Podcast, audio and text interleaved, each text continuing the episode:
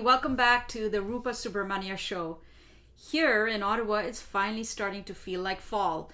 And I hope everybody had a wonderful Remembrance Day honoring all of those brave men and women who uh, fought for our, uh, fought in many cases died uh, to protect our freedoms. Another challenge to our freedom is in the news in the form of the public inquiry into the Draconian Emergencies Act imposed by the Justin Trudeau uh, minority government uh, to break up a, um, a peaceful civil disobedience protest here in Ottawa. Of course, that being the Freedom Convoy protest from earlier this year. Now, we've talked about the inquiry on the show before, but today we're going to dig deeper into what we've learned over the last few weeks about whether uh, the Trudeau government actually had a legitimate reason to impose an emergency. Spoiler alert, I don't think so, and I've written about this quite extensively uh, in my National Post columns. But I'm not a lawyer, so today we actually have a lawyer um, uh, who knows more than a little bit about the subject. Uh, please welcome Ryan Alford to the show. He's a professor at Bora Laskin uh, uh, Faculty of Law at Lake, Lakehead University and senior fellow at Macdonald-Laurier Institute. He's been following the inquiry pretty closely, and I'm really looking forward to his insights, and I hope you're too. So, welcome, Ryan, to the show. Thanks for joining me and all of our viewers.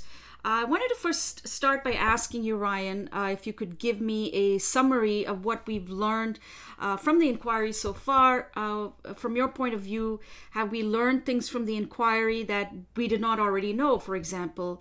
Or has the inquiry perhaps reinforced the thinking that many of us have had uh, that the protest was not dangerous, was not a national security threat, and that the Trudeau government um, had uh, no real justification for invoking the Emergencies Act? Uh, uh, something that has been invoked only the fourth time in Canada's history? Uh, well, it's a good question. I think that I will give you a perspective from the legal angle. Because my question was always about whether or not there could be any reasonable basis for invoking the Emergencies Act. And you have to remember that that's a little bit more flexible or perhaps deferential to the government mm-hmm. because it's not a question of was there in fact the kind of specified threat, but whether or not there was a reasonable basis to think that there was. And it was very interesting to hear right away at the beginning of the inquiry that Commissioner Rouleau was quite clear on the fact that the government was trying to change the mandate of the inquiry. Um, it's very clear that what the statute requires is a very detailed, precise attention to that particular legal question. But what the prime minister tried to do, and you can see this in the order in council that set up the commission, uh, he said, Well, look at all of these circumstances. Let's talk about all of these things that went on, such that we that we ran the risk of losing sight of that very particular legal question. And that's the important question because it's about whether or not the government complies with the law. Mm-hmm. We're talking right now about whether or not the convoy violated the laws, right? Yeah. Uh, in, in some cases, bylaws. Right. Related to noise, related to traffic, related to parking. Mm-hmm. We're talking in this inquiry yeah. more particularly about whether the government of Canada respected the Constitution. And to answer that question decisively, we have to zero in with very precise focus on this question of whether or not they met the threshold, not just of an emergency, but of a public order emergency. And we've learned quite a lot about that. Um, right away at the beginning, a lot of people, including me, tried to put that question right at the forefront.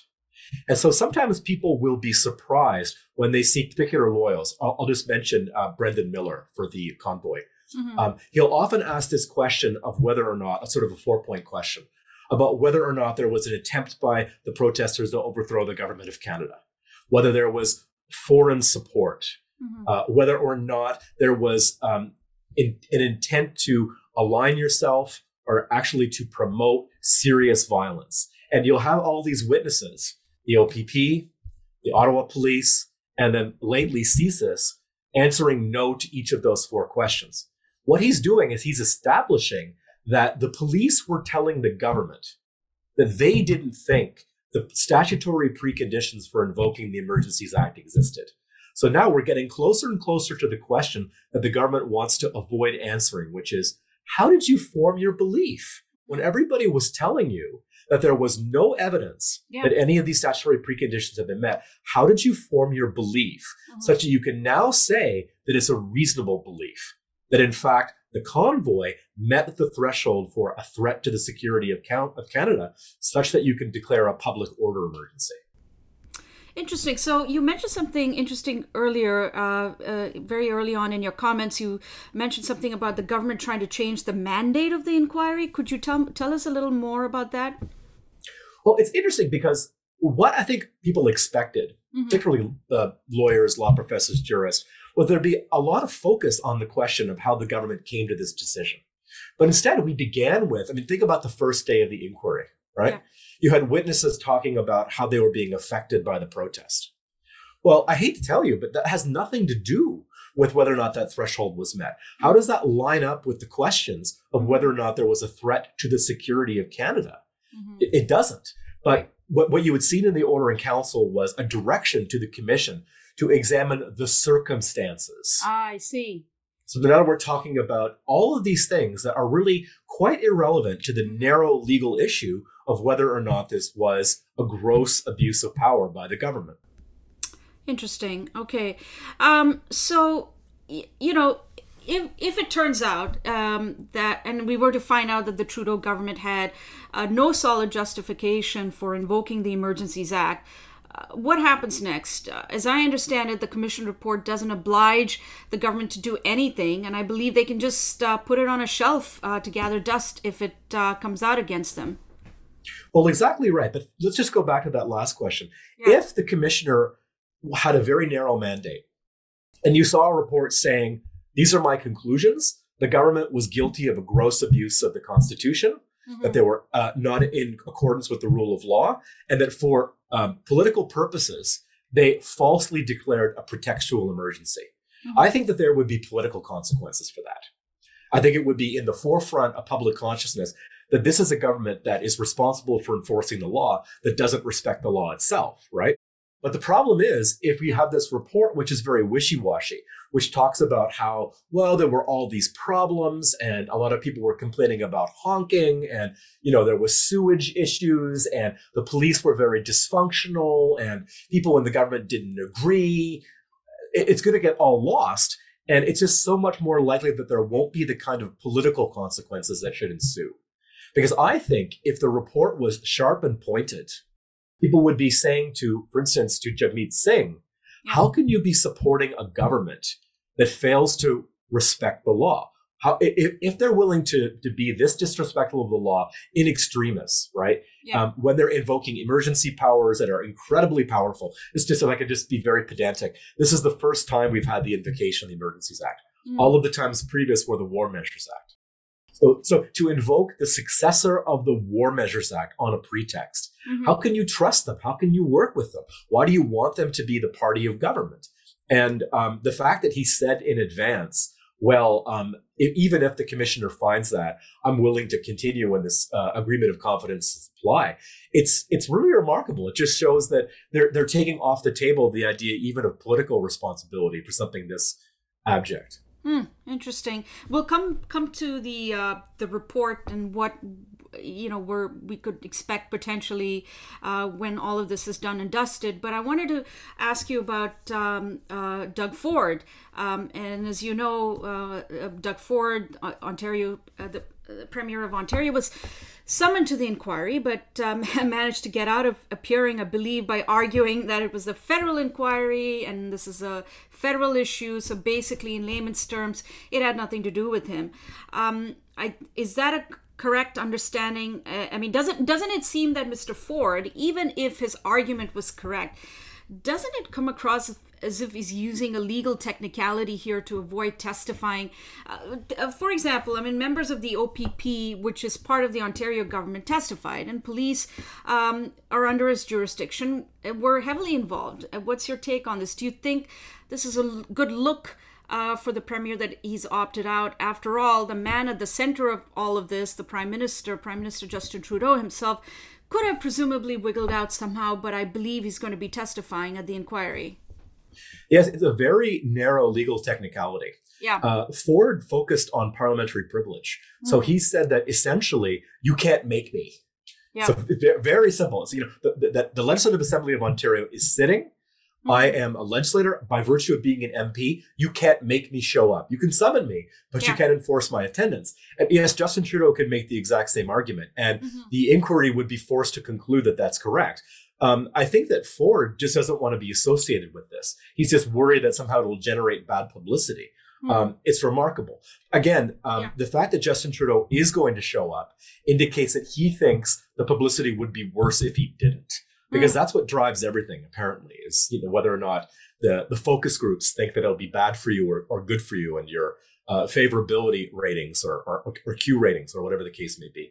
Um, it, I, I think it's a very bad look for the premier. Yeah. I just think that he's calculating that in the end, people will forget that he was even summoned. But it's a terrible shame because Mhm. I think he should have to account for um, the decision that he made. And also, more particularly, he should be talking about the discussions that he had with Justin Trudeau about whether or not there was a basis for the emergency. Uh, that would be very illuminating, be very helpful for the commission. And he's not doing it. Um, this is uh, uh, uh, remarkable that Yeah. there is this inquiry that is addressing perhaps the most significant constitutional question that we can see presented to uh, a public commission, and he's just deciding not to assist with it because of his own personal political fortunes. Yeah. So, I mean, uh, you said something interesting in all of the correspondence between uh, Doug Ford and the Prime Minister. I mean, th- this is this is stuff that's will it will it ever come to light? Uh, it, will we ever learn what what what actually happened? I think that we can ask Justin Trudeau about it. So Yeah. we're depending upon him being candid. Okay. Uh, I don't feel particularly sanguine about that. yeah. Um, I think, and, and the worst part of this is we're tr- we're seeing that the, the the play by the federal government is Mhm. to diffuse responsibility because again they've used the, their power to define the parameters of the inquiry to make it about the circumstances, Mhm. right? Yeah. And then that already muddying the waters quite considerably. They Yeah. muddy it even further by saying, well, who was responsible for these circumstances evolving the way that they did? And it becomes this ridiculous finger pointing exercise when the whole predicate for the inquiry is whether or not the decision that the cabinet made, particularly to invoke the Emergencies Act, had this particular statutory requirement met about it being a threat to the security of Canada. So it's a it's a a muddying of the waters to a remarkable degree that doesn't serve anyone, least of all the people of Canada who want an answer to exactly that question about whether or not the government respects the Constitution. Yeah, I mean, about the people of Canada. I mean, do they care about the circumstances or do, do they care about the letter of the law here? Um, I mean, you said something interesting that the Prime Minister presumably um, volunteered, I believe, uh, at least that's what some of the initial reports were saying, that he volunteered to testify at the inquiry. Um, and um, and you're you're you're you're, um, you're you're you're you're saying that it's probably because it, it, if he hadn't done so, it would have been a, a bigger public uh, a PR disaster for him. Um, so you know. Does, what do the people care about? Do they care about the circumstances, all of the honking, and all of the inconveniences that people had to endure, or do they care about, um, you know, was the law actually followed here? Well, I think it's a question of what we focus our attention on. Mm-hmm. So the, the real problem with Justin Trudeau's testimony is that he's going to want to testify as to how he was brave in these circumstances. How, Mhm. given you know the fact that nobody else was taking action and Ottawa was so dysfunctional, the police couldn't get their act together, that he had to step up because he's the man who's going to care about the the poor and the downtrodden in this circumstance, right? Mhm. Um, and, and he shouldn't be able to position himself that way because the question should be did you make an illegitimate decision? Did you disrespect the Constitution and ignore the law? But Mhm. unfortunately, it seems as if the commission, you- you've seen that Commissioner Rouleau is a bit uncomfortable with the fact that he's stuck with this mandate, but he's he's been saddled with it by the government. And there's a real problem, and I tried to point to this in some of my submissions. Um, here you have the government not merely choosing the judge of their own trial, which they did, right? But dis- essentially framing the charges against them in a particular way. So now it's no longer someone who's charged with murder. You know, did you commit homicide, right, as defined by the Criminal Code of Canada? But um, do we think that you did a really bad thing when you killed someone? I mean, it'd be really nice if you were charged with murder, that you got to turn the charge into that Mm-hmm. in addition to appointing the judge. Mm-hmm. Mm-hmm.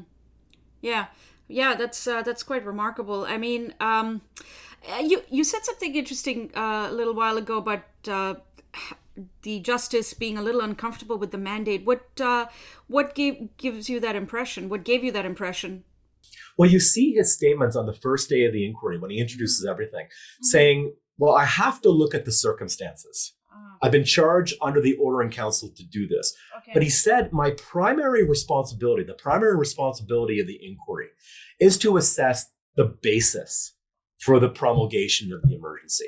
So he was fairly clear about how he had to do this. He can't ignore an order in council, but he wasn't going to let it become the primary focus. And I guess the question is I understand that that's his intention, but given the way the media coverage works, the way it's been diffused and how the waters have been muddied by all of these irrelevancies Yeah. um, that have been introduced by the order in council, is the public keeping it straight. And I think that it's really up to journalists to do that. And I have to say, I haven't been very impressed with the vast majority of journalism about the inquiry. Yeah, no, it's um, it's been very tepid. The coverage has been extremely tepid, and uh, and uh, and for example, the um, the that that bit about the um, uh, you know let's let's uh, um amplify this narrative that the uh, protesters are um, um, you know pose a security threat. Uh, I think this was a correspondence between someone at the PMO and um, the issues advisor of the PMO Yeah. to the communications director of the Ministry of Public Safety. Right. I mean, you would think that this was ex- this is pretty explosive, in my opinion, but uh, but there was hardly any coverage of it in the mainstream media, which is extraordinary. It's, it's worse than what you're saying because Yeah. they also said, be careful though. Don't Yeah. push this extremist angle too far, Mm-hmm. or the protesters will push out the crazies. So not only was it a question of framing a media narrative, and Yeah. by the way, by recycling notes about January 6th, Yeah. right? Yeah. um, which the prime minister clearly ran with from his future comments. Not only that, but then saying if we want to continue to successfully label them as extremists, Mm-hmm. we have to be careful that we don't push them too far with that coverage. This is Machiavellian. It is, of course. I mean, I knew this from the get-go. Like I knew, I knew it right from the beginning that uh, this is exactly what was happening. And in fact, I mean, there's Well, the story came out the next day on Global News yeah, that used that exact framing. And you see in that exchange between uh, Marie Liz Power and Alexander Cohen that you just referred to, Yeah. that they say, well, let's see how these initial stories in Global land. And there's a story the very next day, Alex Boutillier and Rachel Gilmore, Mm-hmm.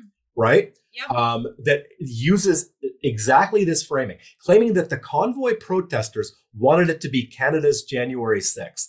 A thoroughly ridiculous allegation. Even if you take at face value this extremist notion, they want it to be a failure. They want it to be a public relations disaster for them. That's what they actively want. It was Yeah. preposterous. Uh, this, this is speculate speculation purely, but where did this uh, where did this idea, this framing come from? That this was that that we could frame this as a January 6th style event. Did it come from the government or did it come from the media? Came from the PMO.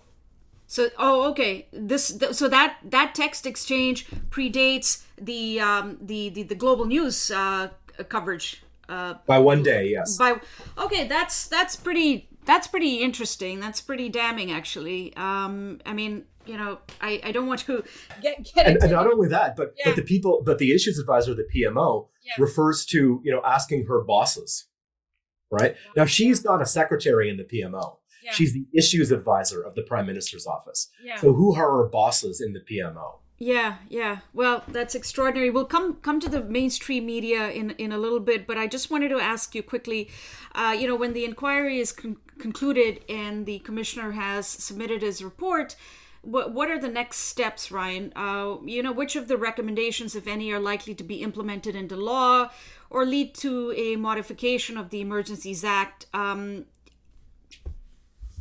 Well, it, depends on the kind of report that gets issued. And Yeah. what what keeps me up at night Mhm. is uh, a report that essentially says mistakes were made. okay. Uh, that kind of passivization. It's like, well, you know, fog of war, nobody could have been expected to really understand what was going on. Tempers were running high. Really, there's enough blame to spread around between everybody. It was really unfortunate. And yes, probably, you know, there was probably some irregularities with the law, but, you know, who am I to say and what have you? And then it, it, it will just fall flat completely and nothing will come of it. Mm-hmm. Um, so I think that's becoming less likely given the very good performance of the lawyers at the inquiry. So just with respect to yesterday's, um, the yesterday, the day before, I'm not sure, yeah. where um, the deputy, the former deputy minister of public safety was cross-examined on the basis of the unclassified report of. Oh yeah, oh yeah, we'll come to that. Yeah, we'll. we'll so it, just the, the more yeah. we see of this, yeah. the more yeah. focused the report will be, and then hopefully we'll have some possibility of. Yeah, yeah, yeah. No, no. I definitely want to ask you about that unclassified CSIS report. Um, but you know, just just uh, to briefly just talk about the legacy media just for a second. Uh, you know, they played a substantial role in this in this whole mess.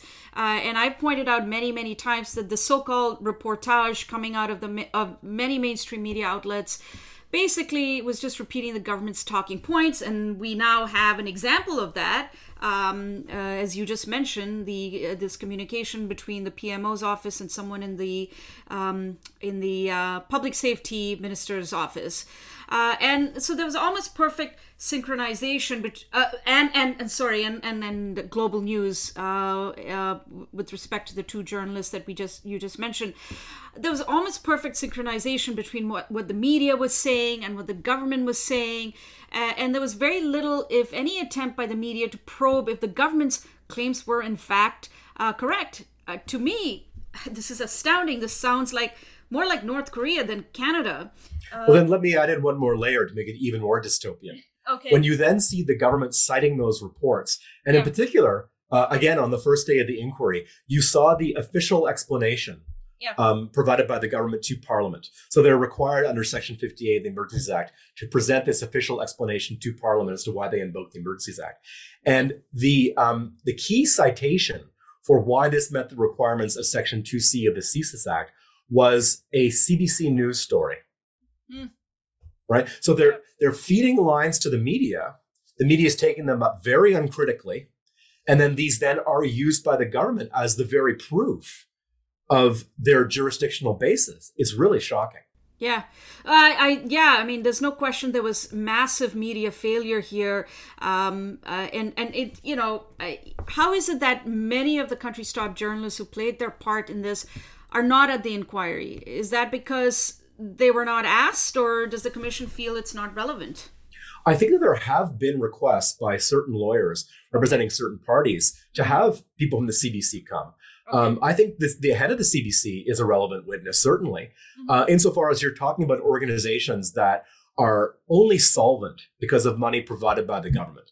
They would be bankrupt, right? I mean, well, CBC, of course, receives you know the vast majority of its funding directly from the government but yeah. many many other legacy media outlets just can't function without these massive subsidies that are being mm-hmm. provided mm-hmm. and so did that feed into this very deferential coverage i mean i think there should be questions raised about this in mm-hmm. particular given the fact that it worked its way back into the government's justifications for what it was doing yeah no it's uh it's it's really quite disturbing i I mean, just uh, a slight uh, diversion, but you know, I uh, wrote this uh, story for Bari Weiss on the federal vaccine mandate uh, for travel, and the cross examination um, uh, revealed that the there was really no scientific rationale for for the mandate. And when the story came out, this journalist at Global News.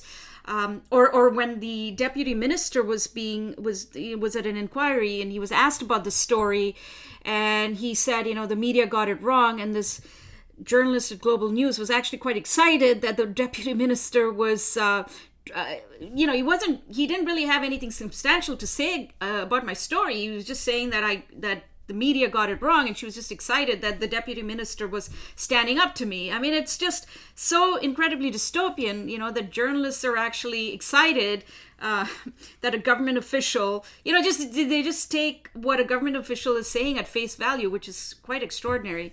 It um, is, and, and journalism is not what it used to be because no. that's that story. When yeah. you have documents, yeah. you know that are that are from within the uh, the government yeah. that reveal that they're saying one thing to the public mm-hmm. and they're saying another thing internally. You're informing the public.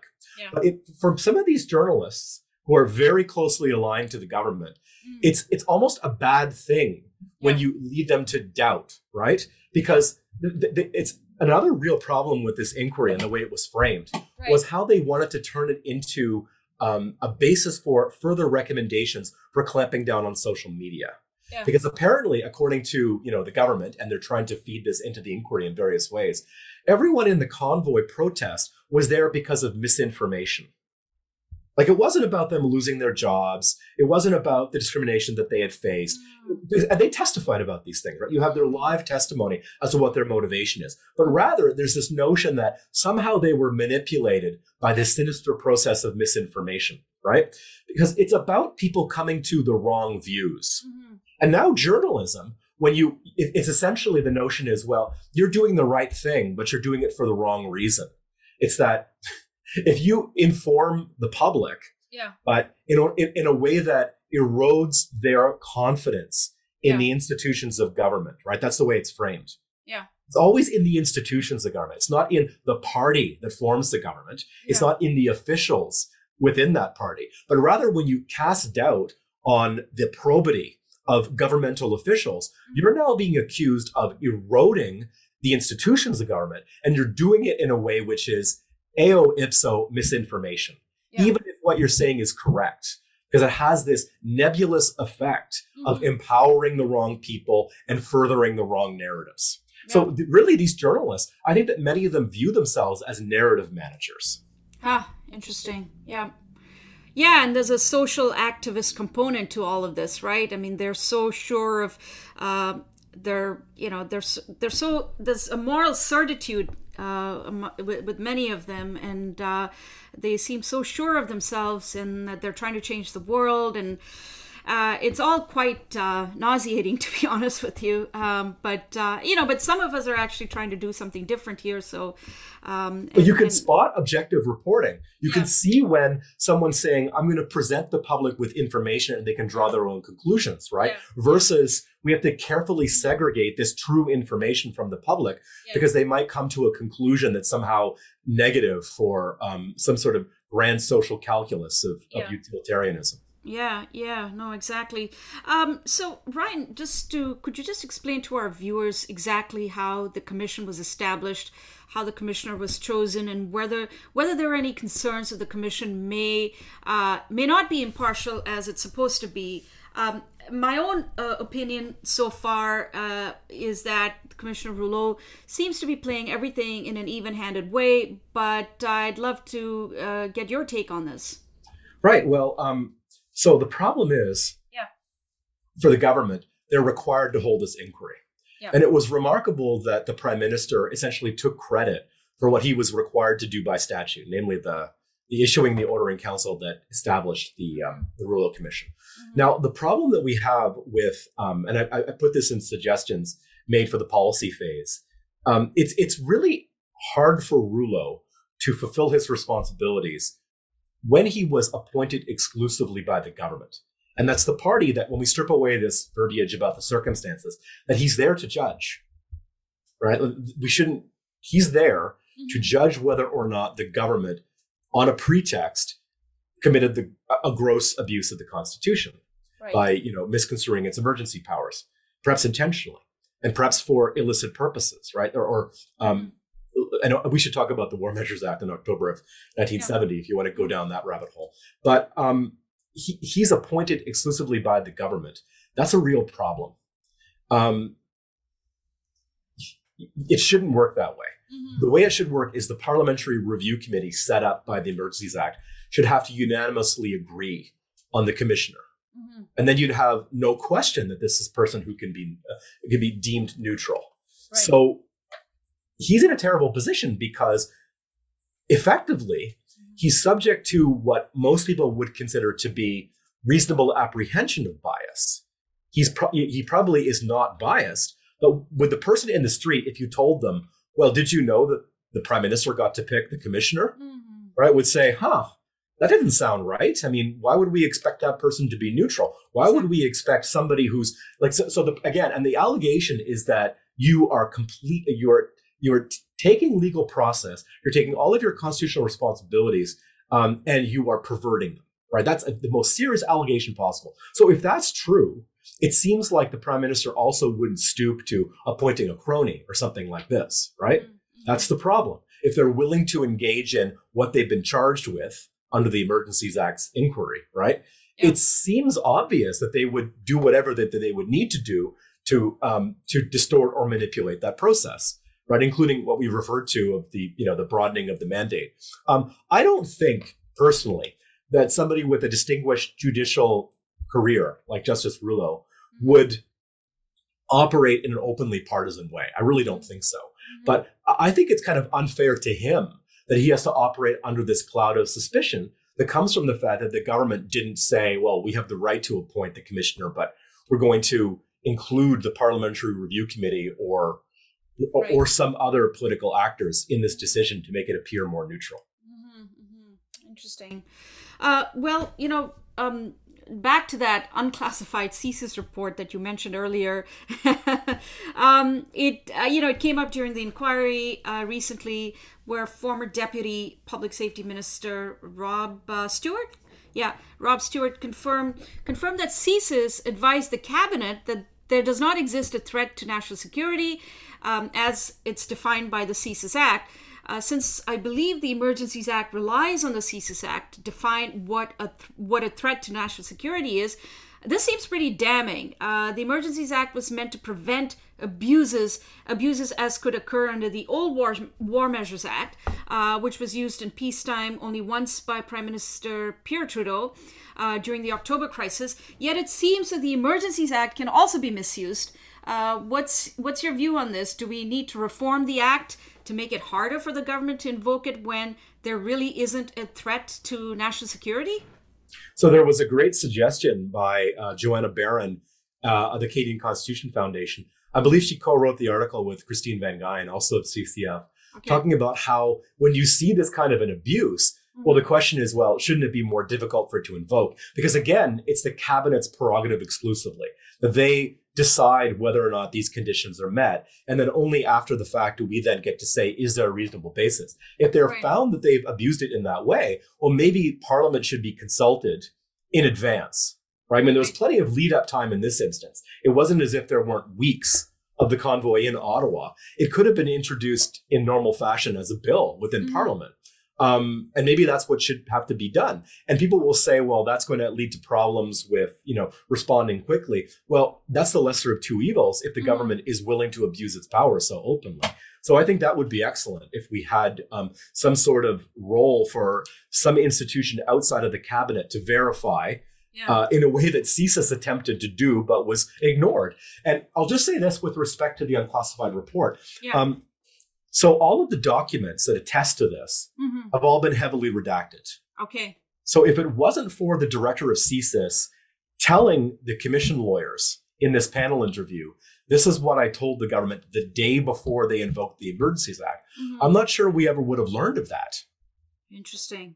But I think yeah. that perhaps he was worried that yeah. the conclusion that would have been drawn, particularly because he will also be testifying in camera, that's to say, outside of the presence of the parties and their lawyers. Mm-hmm. That if the commissioner came to a conclusion contrary to the OPP, contrary to the RCMP, well, it must have been CSIS that told him. So CSIS went on the record and said, no, the opposite. Exactly. We felt that we had a duty to mm-hmm. tell them that there was no such threat. Now, here's the, the problem now after that report came out um, yesterday.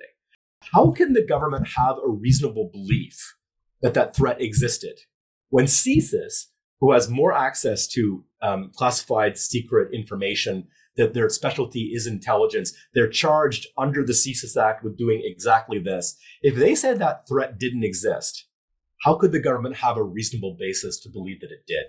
Mm, yeah, well, that's that's that's a question, right? And um, I, you know, and I wanted to ask you about the War Measures Act. At one point, um, you had uh, the NDP absolutely disgusted with the invocation of the War Measures Act, but now not so much under Jagmeet Singh. Um, what what do you think is happening here? Well, I don't think that we have the party of Tommy Douglas anymore. Okay. So we don't have a party that actually cares about good governance. Mm-hmm. We have someone who's trying to essentially outwoke the Liberal Party. Mm-hmm. Um, I mean, and fundamentally, this is just an unserious person. I don't know how people who voted for the NDP under, let's just say, Ed Broadbent would be impressed with somebody who brings his longboard on the private plane and then you know skateboards away on the tarmac, right? Yeah. yeah. Um, and, and and and and actually presents owning Rolex watches as somehow a progressive act, right? It's it's absolutely remarkable.